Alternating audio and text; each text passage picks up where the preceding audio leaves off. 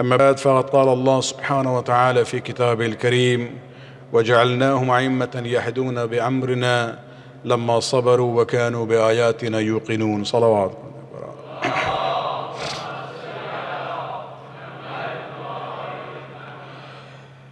We've gathered tonight to celebrate the birth anniversary of our 11th Imam, Imam Hassan al-Askari alayhi salatu wasalam.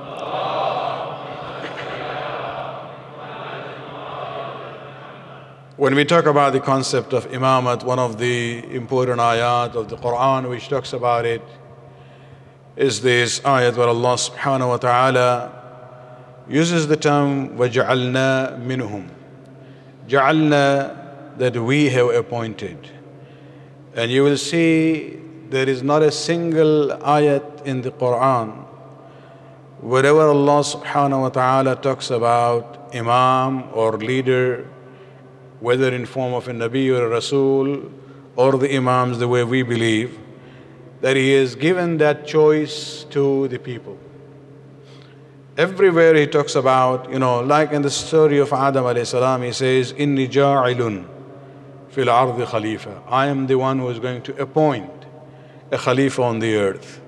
And so this issue of appointing the imams and the guides is actually exclusive right of Allah subhanahu wa ta'ala. Not, not even a Nabi like Ibrahim alayhi salam. You know, among the 124,000 prophets, we have a hierarchy. There were some who are mursaleen, the rusul among them, who were higher in rank than anbiya. And even among the mursaleen, there are five at the top, known as ulul azm. Among those five is one Ibrahim alayhi salam. And even when it comes to Ibrahim, where Allah subhanahu wa ta'ala says that, you know, I have appointed you as an imam for the people. Even Ibrahim didn't feel that it is his right to appoint his own children in that position. Rather, he prays, وَمِن ذُرِّيَّتِي Oh Allah, what about my descendants? Will, be, will they be, you know, blessed with that position? And Allah subhanahu wa ta'ala responds to that dua and prayer of Ibrahim in a conditional form. لا ينال أحد الظالمين. Those who are unjust among them, you know, this position will not reach to them. It is not the people who will reach to the position of imamat. Imamat reaches to the people where Allah wants them to be. Salawat. And what is their function in society? وَجَعَلْنَا مِنْهُمْ أَئِمَّةً يَهْدُونَ بِأَمْرِنَا They guide the people according to our command. And one of the Imams who actually is, has done this is our 11th Imam. When we um, look at the teachings of the Imam, and I'm just uh, would like to keep it brief um, tonight because it is a celebration as well as you know, I didn't realize that when I was traveling, I was fine. Only after coming back here, you know, you, you see the, um, the, the cold has basically caught up with me. Um, when we talk about guidance which comes from the Imams or from the uh, leaders appointed by Allah subhanahu wa ta'ala, it takes two forms.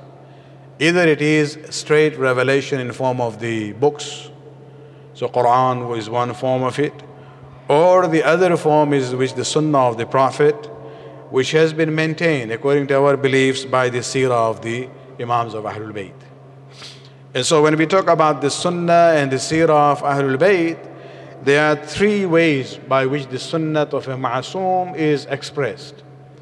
One is verbally, qawl. And this is what is known as hadith. You know, we say hadith of the Imam, which Imam talked about this issue, he said this and that. Another is fi'l of the ma'soom, the action of the ma'soom. Many times we might not hear, you know, a verbal statement about an issue, but you see the action of the imam. That action of the imam itself is a sunnah for us. And then there is the third form of sunnah, and that is known as taqreer. Taqreer means not the Urdu taqreer, which means speech. Taqreer means silent approval of the Imam of an action by, done by someone else in his presence. But Imam does not forbid that. So if somebody did something in the presence of the Imam, and Imam was silent, And if we know that the circumstances were such that if he wanted to speak or forbid that, he could have done it, but he doesn't do it, this silence of the Imam becomes a means of knowing that this is his opinion and this is a way of understanding uh, the Sunnah. So, coming to the hadith of the Imam, the hadith of the Imam can be expressed either verbally or it can be expressed in written forms. And this is where we see, for example, if you look at uh, Risalat al Huquq of Imam Zainul Abidin alayhi salatu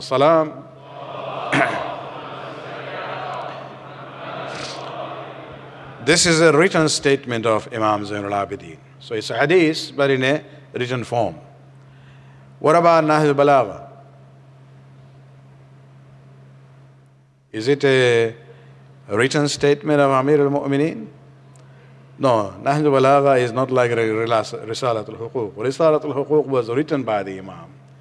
Nahj Balagha is a book compiled by Sayyid Razi during the early stages of Ghibat, which comprises of the sayings of the Imam as well as his letters uh, and his sermons. And so, um, so you can have, you know, either verbal statement in hadith or written one. When we look at the life of Imam Hassan al-Mujtaba, uh, Imam Hassan al-Askari alayhi salatu wasalam,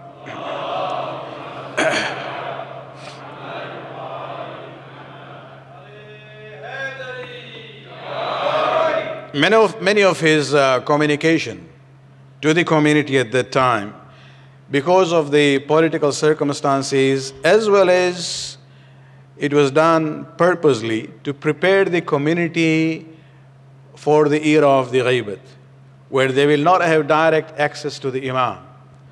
Where Imam is now dealing with the people through uh, letters.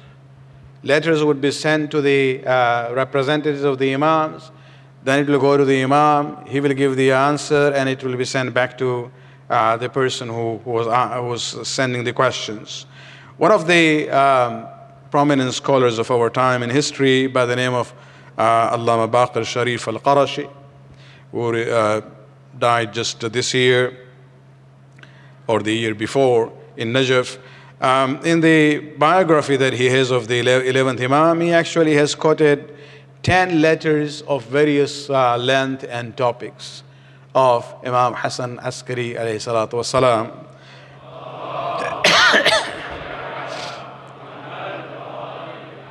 What I'm going to do tonight is just share with you three of those letters on through three different uh, topics so that at least we learn, learn something about uh, practical issues of life. One is a question which was written by Muhammad bin Hassan al-Saffar.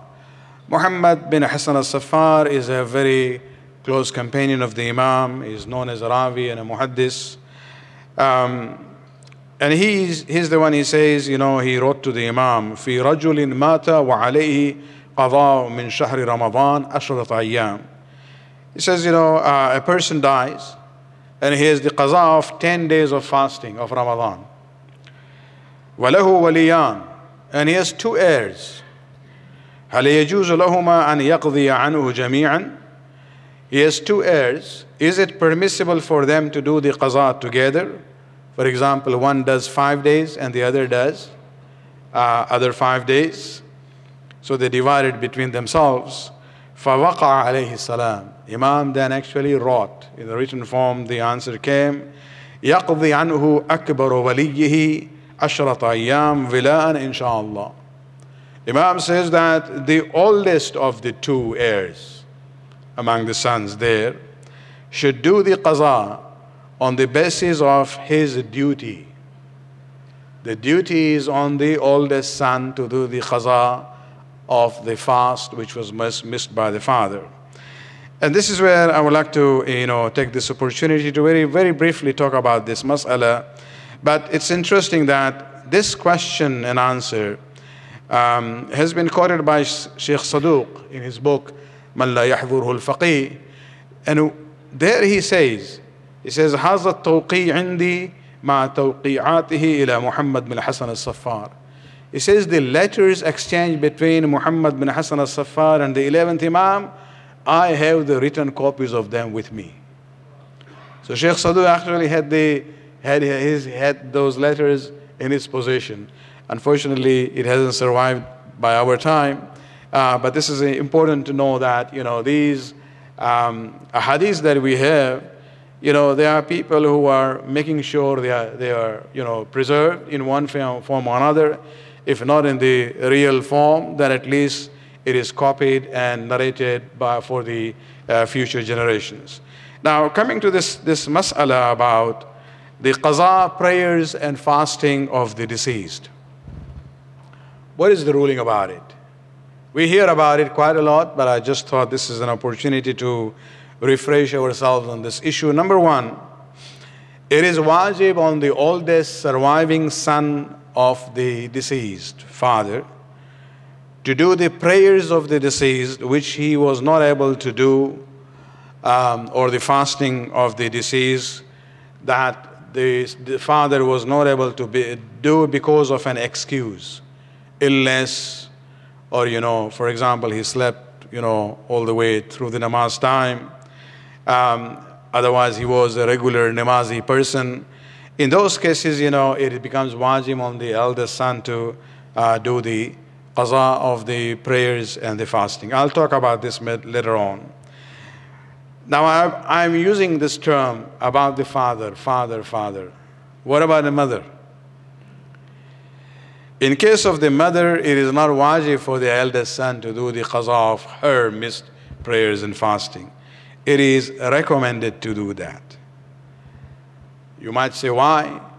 Well, we don't know the wisdom of Allah subhanahu wa ta'ala. Maybe He is going to be more lenient to the mothers compared to the fathers. You know, uh, the way He deals with the, the mothers is a different way the way He deals with the, with the fathers. Now, who is the person among the heirs on whom it is wajib. Basically, the oldest surviving son of the deceased. So, if there are three sons or five sons, uh, it is not wajib on the younger ones, only the oldest one. It is wajib on him. And even if he neglects his duty, that obligation does not shift to the other sons. If they come to realize he is not fulfilling his duty, well, it's his problem. He will have to deal with it. But can they do it? Not as a wajib. Do they have the, you know, um, option of doing the qaza of their father if they want, the younger ones among the sons? Yes, they can do it. You know, it is what we call tabarru'an, out of their own uh, will and their desire. But it is not a duty. The duty is only on the oldest son. What about the daughters? It is not even a duty on the daughters. It is only on the eldest son. So even if a person dies and has only daughters and no son, then this, this, this issue would not apply in that case. But again, the question is if the daughter wants to do the qaza of her father or her mother's, you know, prayers which were missed out, they can do that. There is nothing which prohibits them, but it is not a duty on them. The duty is only on the oldest surviving son of the deceased. Now, when I mention this issue that this only applies to the prayers and fastings, which was missed out by the father uh, because of an excuse. Not a father who was neglectful didn't really care about it. You know, otherwise, to be the eldest son would be a curse, not a blessing. You know, uh, and, and this is where we realize that it's, it's not that you have to do the qaza of the whole life if somebody, you know, neg- out of negligence, you know, just didn't even care about prayers at all. And this is where, um, when we talk about the recommendation, of course, the recommendation would be there for the father, even if he was neglectful, if the son wants to do it. The obligation is not there, but they have the option or the right to, um, or the permission to do the qaza of the missed prayers of the, of the father as well as the mother. Salawat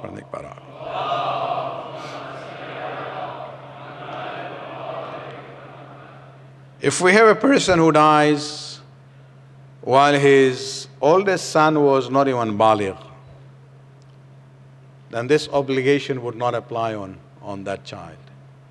Because this obligation is only if the oldest son was of age as far as the bulugh is concerned when the father passed away. Salawat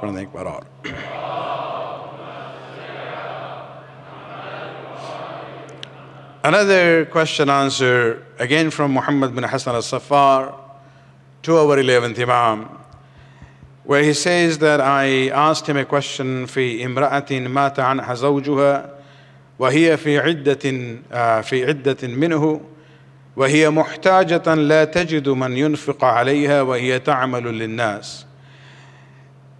Muhammad bin Hassan al Safar actually raised a very practical question, applicable even now during our days.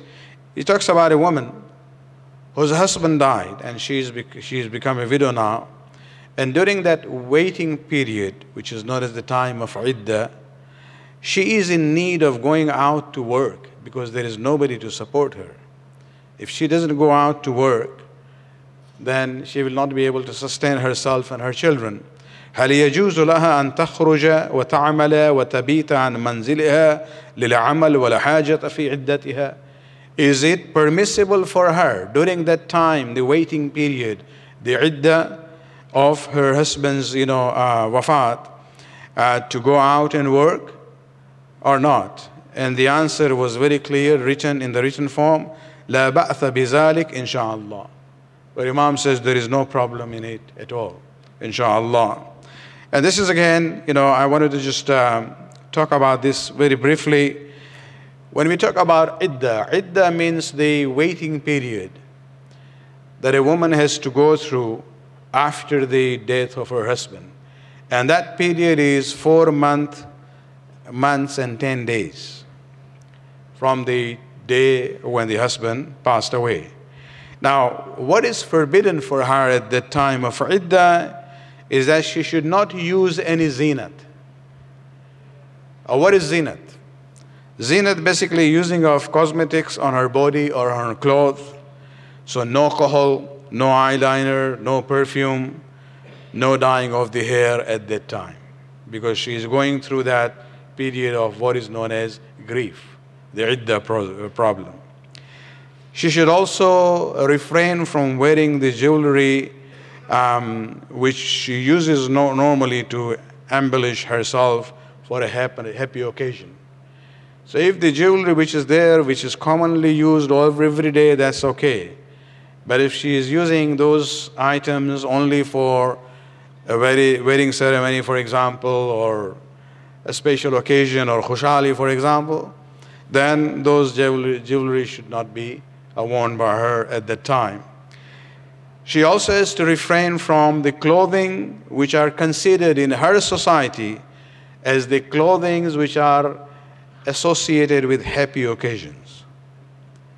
Now, this is very tricky because this can change from one area to another, one society to another, one time to another. You know, if you look at the um, Hindu Indian culture, you know, the, after the husband dies, the wife puts on white sari. This is the Indian culture. And so that wearing of the white sari in that their culture for them is a sign of uh, grief. Whereas in the Western society, you know, white is actually even you know used by brides many times. So it depends on where you are and how the clothings are considered by that orf and by that uh, society. it is makruh for um, a woman who is going through the period of iddah to leave the house without a necessity. And this is where the question of Hassan al Safar is there, uh, where he's asking that, you know, she needs to work. If she doesn't work, she will not be able to take care of herself and her children. And this is where um, the issue is that during the four months and ten days, if it is not necessary for her to leave the home, then she should not leave the home. Um, You know, for example, when we talk about those things which are not necessary, a social visit. You know, she has to refrain from that during that uh, four months and 10 days. And it's actually makruh for her to spend uh, the night um, at a house other than her own house for those uh, four months and uh, 10 days. But you know, going to, um, if the children, for example, would like her to come and spend the night with them, it's not haram. Even if the karahat is there, you know, this is uh, not an issue in that way. And remember when we talk about this issue that she should not go out uh, for a social um, occasion, that doesn't mean you leave her alone. No, you can go and visit her, be with her, in order to support her during the time of grief there. But the issue of she going to places, this, this is where the karahat comes in. One of the questions I get quite a lot in this case is that, you know, um, where they say, Maulana, we would like to take our mother for ziyarat. You know, we, the father just passed away. You know, this will be a way for her to deal with her grief. Going to ziyarat is not a uh, social visit, so there is no problem in, in traveling for the ziyarat during the time of the uh, idda. Salawat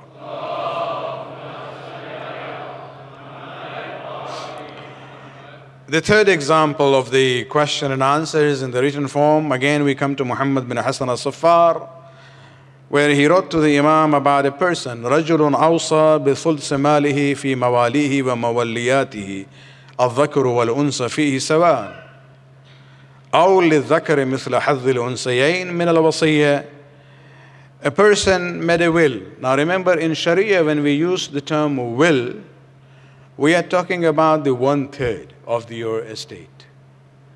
The two thirds is technically not part of your wasiyat because you don't even have a choice there. That has to be divided according to the rules of uh, miras. So we actually, in, in, in fiqh, there are two different terms. One third is known as wasiyat, and two thirds is known as the issue of inheritance and miras. There are two different sections in fiqh which deal with these two di- different issues. And so he's asking about the one third. He says, a person has, you know, uh, sons and daughters. And when it comes to his one third of his estate, he is writing that in the name of his children, male and female, same portions, dividing it equally. He says, Is this right? Or should, should he use the laws of inheritance where the son gets double of the share of the uh, daughter? And Imam said that when it comes to the one third, جائز للميت ما عوصى به على ما عوصى به إن شاء الله.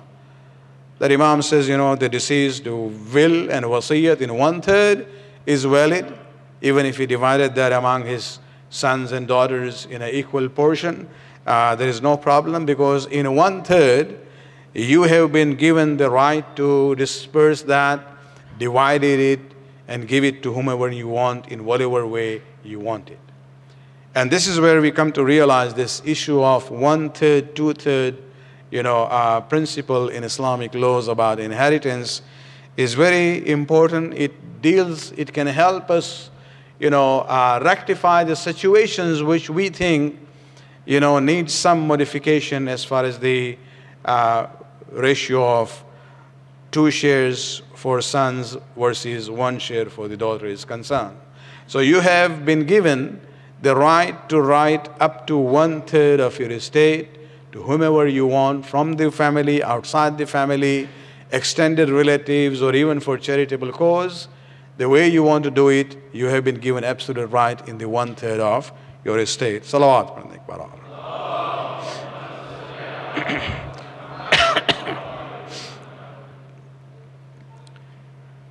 یہ تین مثالیں ہم نے آپ کے سامنے پیش کی ہے ان احادیث کی جو ریٹن فارم میں محمد بن حسن الصفار اور امام حسن عسکری کے درمیان ایکسچینج ہوئے ہیں۔ تاکہ تھوڑا اندازہ بھی ہو کہ اس زمانے میں مینز آف کمیونیکیشن بدلتے تھے، غیبت کی تیاری کے لیے خصوصاً۔ اور آخر میں، چونکہ بات ہماری میراث کی تھی دی تھیور ایگزامپل اسی کے بارے میں ہم ایک اور مسئلہ آپ کے سامنے پیش کرنا چاہیں گے، اور یہ وربل حدیث ہے امام کی۔ ایک بندہ تھا جس کا نام تھا فہ فقی از اے انیوژل نیم وہ آتا ہے امام کے پاس، اور اس نے سوال کیا کہ ماں بال المرء تأخذ سہما واحدا ويأخذ الرجل سہمین کہ جب کوئی باپ مر جاتا ہے تو یہ کیا بات ہے کہ وہ بیٹی جو ہے، اس کو صرف ایک شعر ملتا ہے اور بیٹے کو دو شعرز ملتے ہیں۔ تو امام نے جو جواب دیا ہے، بہت سمپل ہے۔ امام فرماتا ہے ان المر علیہ علیہ جہاد ولا نفقتاً ولا علیہ معقل انما ذالک الرجال امام نے ایک پرنسپل بیان کیا ہے کہ دیکھو، جب یہ انہیریٹنس میں انہیریٹنس کی بات ہوتی ہے when the estate or the wealth is divided and transferred from one generation to another, what is the principle of division, division there? Is it arbitrary? نہیں اسلام کا یہ کہنا ہے کہ you have to look at the burden of responsibility اور چونکہ Islamic perspective کے لحاظ سے اب لوگ چونکہ اسلامک پرسپیکٹو پہ عمل نہیں کرتے ہیں تو وہ ان کا پرابلم ہے وہ شریعت کا پرابلم نہیں ہے شریعت کا یہ کہنا ہے کہ جہاں تک فار ایگزامپل کچھ ذمہ داری ہے جو مرد پر خدا اسلام میں رکھا گیا ہے، اور امام نے جو مثال دی ہے کہ مثلا جہاد کا اگر وقت آ جائے فائنینشیل سپورٹ صرف پارٹیسپیشن کی بات نہیں ہے فائنینشیل کنٹریبیوشن بھی اگر کرنا ہو جہاد کے لیے تو عورت کے لیے واجب نہیں ہے، چاہے وہ مالدار کیوں نہ ہو۔ جبکہ مرد پر واجب ہوگا۔ اسی طرح سے فار ایگزامپل مینٹیننس کی بات ہو رہی ہے، نفقہ۔ بیوی بی پر واجب نہیں ہے کہ اپنے کو مینٹین کرنے کے لیے، اپنے بچوں کو مینٹین کرنے کے لیے ہسبینڈ کو مینٹین کرنے کے لیے اپنی آمدنی اور انکم سے کچھ خرچ کرے۔ چاہے تو کر سکتی ہے۔ اکثر ویسٹرن سوسائٹی میں ہوتا ہی ہے۔ ہر ہسبینڈ لوگ اپریشیٹ نہیں کرتے ہیں، وہ الگ بات ہے۔ لیکن بہرحال اسلام نے کہا ہے کہ یہ یہ ذمہ داری ہسبن کی ہے وائف کی نہیں ہے۔ Even if she is earning یا اس کے پاس انہیریٹنس سے دولت آئی ہے، اس کی ذمہ داری نہیں ہے۔ یہ ذمہ داری شوہر پہ ڈالی ڈالی گئی ہے۔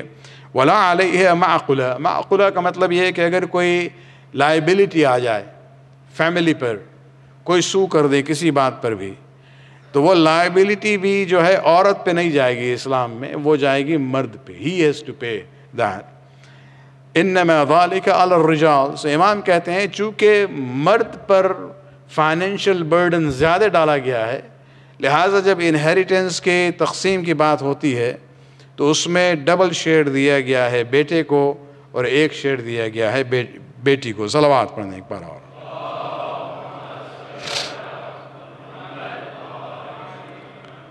یہ سوال تھا اور یہ جواب امام نے دیا۔ بہت ہی کلیئر ہے۔ لیکن اس کے بعد جو ہوا ہے، وہ بڑا انٹرسٹنگ ہے۔ یہ ہم آپ کے برداشت پر چھوڑ رہے ہیں، کتنا آپ برداشت کریں۔ فہفکی جو ہے، پھر وہ کہتا ہے، جب ہم نے یہ جواب سنا فقل فی نفسی I said to myself means نا از ناٹ ٹاکنگ وربلی نا is just thinking about it in his own mind قیل علی ان ابن ابي العوجاء سال ابا عبد الله من هذه المساله فاجابه بمثل هذا الجواب۔ Fafeki कहता है I started thinking about it, this, that others have narrated to me, the people who have been hearing the hadith of the sixth Imam, that there was a person by the name of Ibn Abil Awja who asked exactly the same question that, that I, I have asked here. He asked that question to Imam Ja'far as-Sadiq alayhi.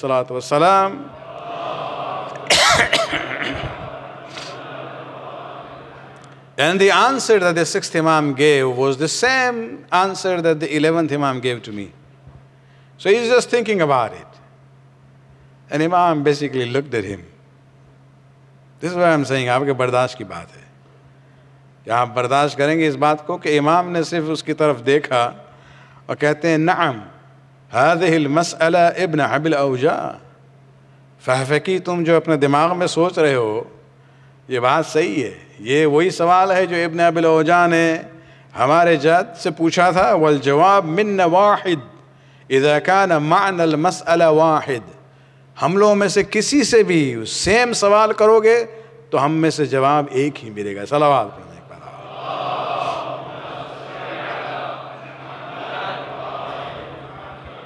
उजरिया ले आखिरना मैं उजरिया ले अव्वलिना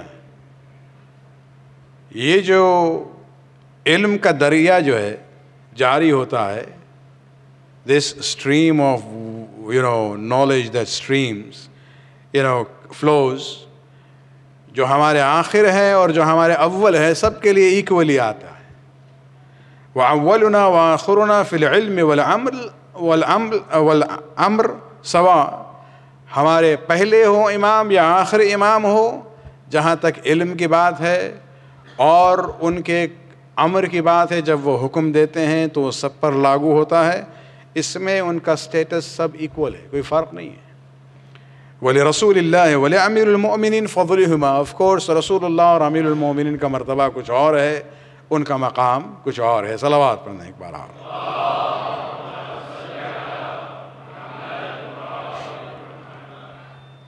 تو یہاں سے اندازہ ہوتا ہے کہ یہ جو بات ہوتی ہے کہ ہمارے آئمہ کو خداوند عالم نے یہ طاقت دی ہے کہ ہمارے دل و دماغ کی بات کو بھی وہ جان سکتے ہیں۔ یہ کوئی ایگزیجریشن کی بات نہیں ہے۔ یہ خداوند عالم کا لطف و کرم ہے۔ یہ علم غیب کا ایک ایک ڈائمینشن ہے جہاں خداوند عالم نے اپنے خاص بندوں کو دیا ہے۔ بس انہی مختصر بیانات کے ساتھ ہم اس محفل کو ختم کرنا چاہیں گے۔ خدا وند عالم کی بارگاہ سے دعا ہے۔ خدا وند اس قلیل عبادت کو قبول فرما۔